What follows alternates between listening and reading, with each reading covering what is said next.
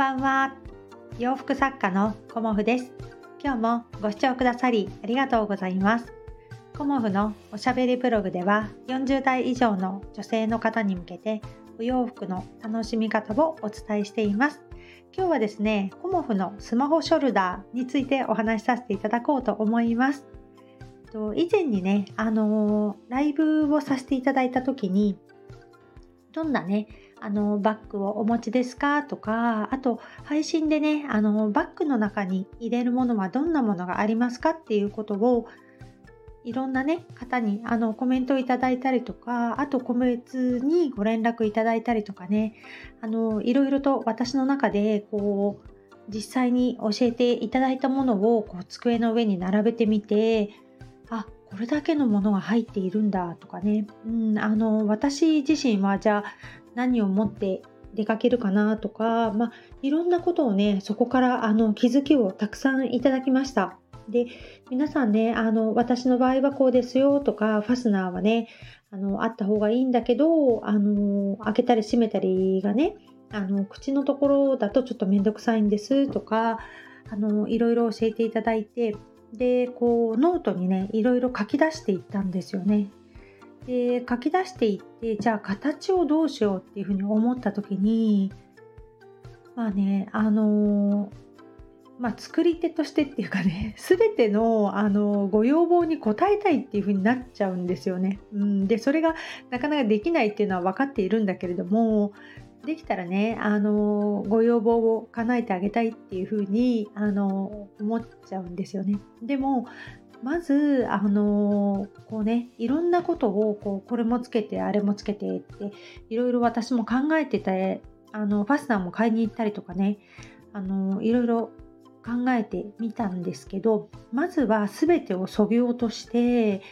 こうシンプルな形のねあの一番小さい形のスマホショルダーからね始めてみようっていうことにあの少し前にねあの心が定まってというかね。であの試作をしたんですよね。で試作をしてみたらあの私のスマホはあのちょっとねあの大きめだったので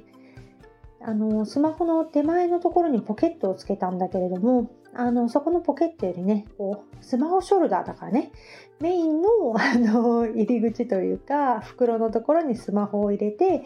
でスナップボタンをねあのプラスチックのスナップボタンをつければ、まあ、落ちることはないかなっていうのとあとはねあの合皮のショルダーをつけてみました。うんでそのショルダーがあのうちにねいろんな色があるのでそのお色をねあのこう交換してもいいかなとかあのカバンはカバンであの販売してで好きなお色のねショルダーをこうお客様が選ばれ選べるようにしても楽しいかなとかね。あのお持ちのショルダーをつけてもらってもいいかなとか、まあ、今回はあのセット販売するかなとは思っているんですがあのゆくゆくはねショルダーだけあの別売りっていう形もいいんじゃないかなと一人考えてました だからやっぱりこういろんなねあの使ってくださる方にこう教えていただくっていうのが本当にねあのありがたいしそこからあのいろんなね気づきや発見がありました。うん、で大きなねあのバッグをあの皆さんやっぱりいろいろねあの荷物を持っていきたいっていうことだから持っていった時にあのちょっとねあのスマホを持ってちょっとだけあのこうねこう席を外すとか何かの時にねね、あの全部カバンを持っていかなくてもこうスマホとハンカチとなんか大事なものだけパパッと入れて、あの斜め掛けしてね持っていけるようなショルダーあったらいいんじゃないかなって私は思っていて、まあ、あのお話しした時もあったんですけどこう旅行にね皆さんこれから行く機会も多くなってきた時にこうお食事に行ったりとかして私はね結構あのバイキングが好きだから ね、あのバイキングに行くことも多いんだけど席にねあのこう貴重品を置いてっていうことはしてなくてあの必ず持ってこうバイキングをね取りに行ったりするんだけれどもそういう時もねちょっとスマホショルダーちっちゃいのあったらすごくいいななんて思ってたりもしてそんな感じでねあのまず第1弾はスマホショルダーをあの作るということにあのまあ、注目してというかそこから始めていこうかなと思っています。であのチームコモフのメンバーさんにもねあの手伝っていただいてで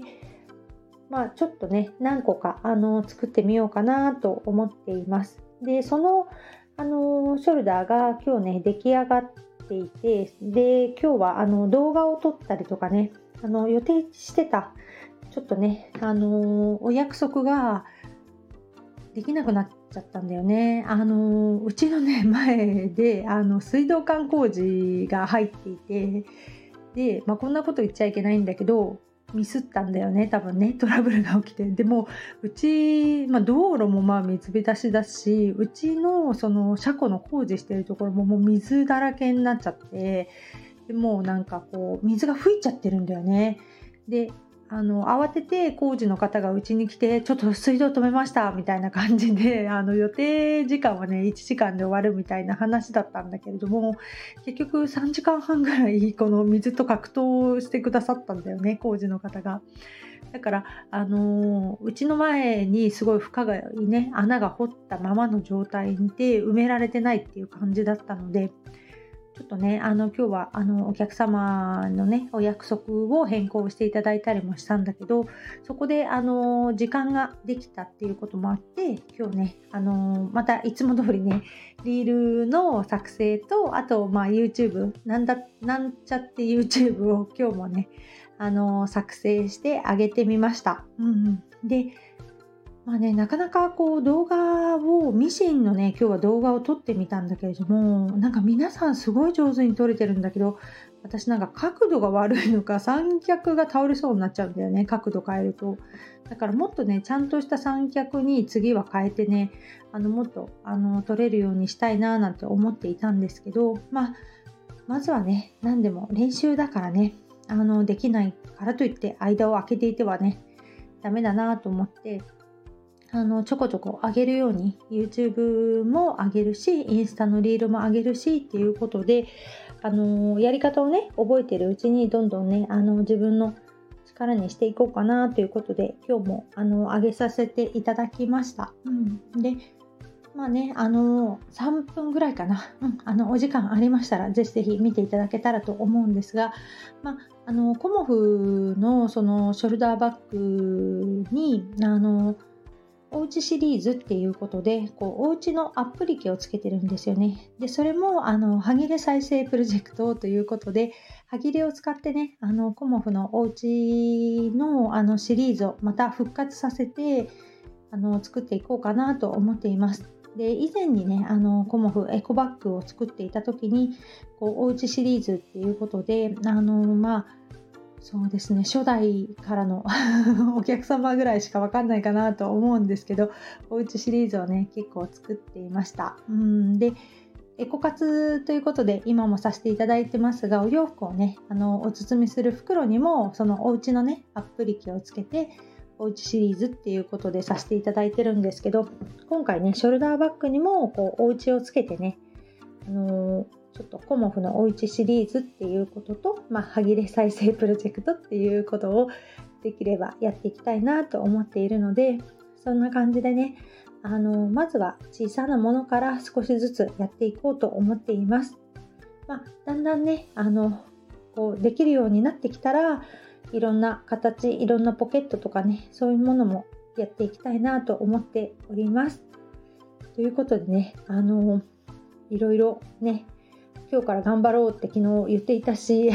昨日ね弱音を吐いてしまったことであの皆さんにね優しいコメントをたくさんいただきました。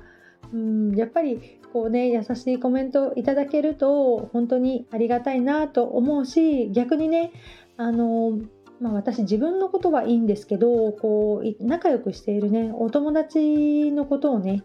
あの悪く言われたりとかするとすごくねあのこうねイラッとしてしまうところもあるんだな私っていうことも今日はねなんとなくあの